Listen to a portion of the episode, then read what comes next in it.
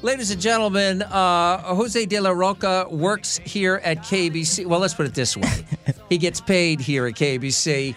Uh, so Sometimes. technically, he works here at KABC.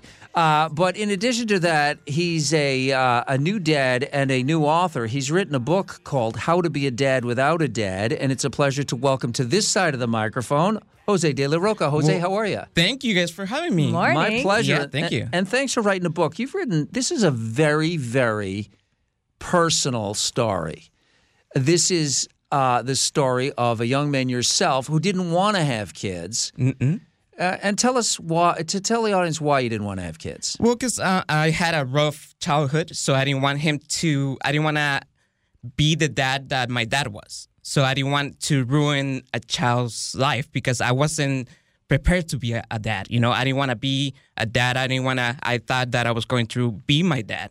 I didn't want to be my dad. I didn't want to have to go through all that stuff. So I didn't want to be a dad at all. But it turned out that, you know, I became a dad, and I'm trying to be a better dad than my dad. Well, that's that's what's Was it fear? fascinating. You Yeah, were scared of like what you would be if you because you, didn't know like oh if I have a kid I might be I might turn into my dad. That was exactly. That was your I- role model. yeah. That was your experience of Yeah. fatherhood was a negative experience. Even though everybody always told me I was going to be a good dad, for some reason, I always said I don't want to have kids. I don't want to be a dad because you, I want. yeah. I don't want to be my dad. Yeah. Yeah.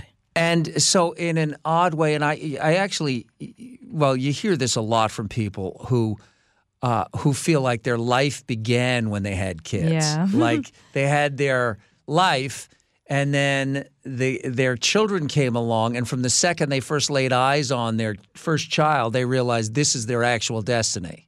Yeah, well, I actually say that my life my life ended when I had a kid because now I everything I do is for him. Yeah. So I don't matter anymore, but everything that I do reflects on my son. So I just want to be a better person for my son and a better person as a role model for my son. So everything is for my son now. You had a very uh, interesting. Uh, there's a very interesting quote from the book. Uh, I'm just going to read it from the back uh, cover. My son is way too young to guess what he's going to uh, be in life.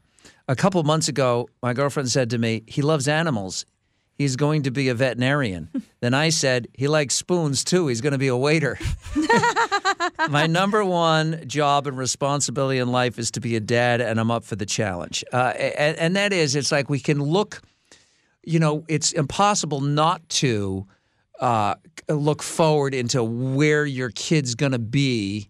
But sometimes it's better to pay attention to what's happening right now. Yeah, so the the quote that quote comes from a chapter that I say we shouldn't compare kids with other kids or anybody because Oh, everybody's yes. different. My mom used to compare uh, me with my with my other brother, so I always That's thought that he was too. smart and I was stupid. So nowadays I just focus on him being two years old.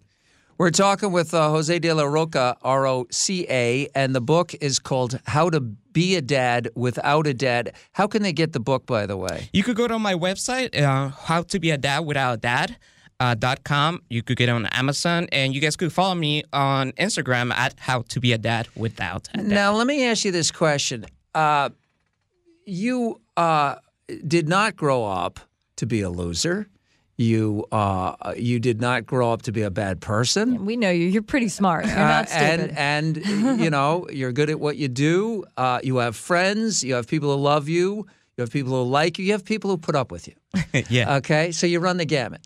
Uh, do you have a different perspective on your own father now, or or do you still see him the same way that he was uh, was? Uh, because the the truth is is that you turned out okay. Yeah, and I think that I I don't hold a grudge on anybody because everybody has their own problems. Everybody has a, a situation that nobody knows what they're going experiencing with. So I don't hold a grudge on my mom. I don't hold a grudge on my dad. I actually wrote him a letter, say hope he's better, hope he you know finds love in his life. I just don't want to communicate with them, Yeah. but I do. Uh, I don't hold a grudge on anybody because all the mistakes I did is because my own doing. I don't blame anybody for mis- my mistakes, and all I want to do is actually, you know, become a better person. For Ha- well- has your dad reached out to you? no, it's No. been like uh, I've been in the United States 18 years. I think he called me once, and then I tried to. So reach- he's not here in the U.S. Oh no, no. Okay. I think it's in my whole 35 years old. I think I s- that I remember I saw him like four times. Oh yeah. Now, uh, uh, Jose, when, uh, what uh, what moved you to put this in book form? Well, first of all, I wanted to um, uh, share my experiences as a, as a dad, and it turned out to be experiences as a childhood guy who, you know, his parents were alcoholics, how I overcame alcoholism myself, and it turned into uh, 100 pages of my life, and hopefully helps every, anybody out there because if I was able to, uh, you know, overcome my obstacles, anybody could do it.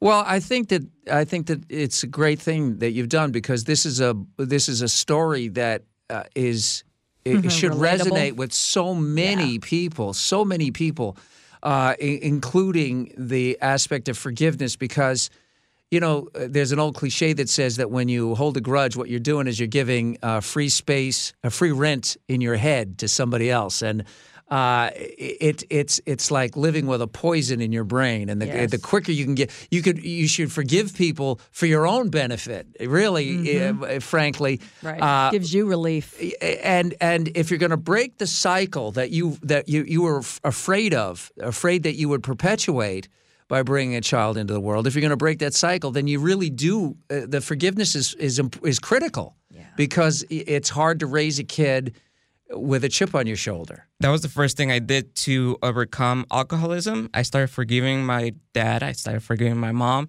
and and I stopped blaming them for my mistakes. You know, How old is your son now? he's two and a half. He's going to be three in August. What a great age. yeah, he's in the back Is he cover. He's Yeah, on the so back cover, we right? Went, yeah.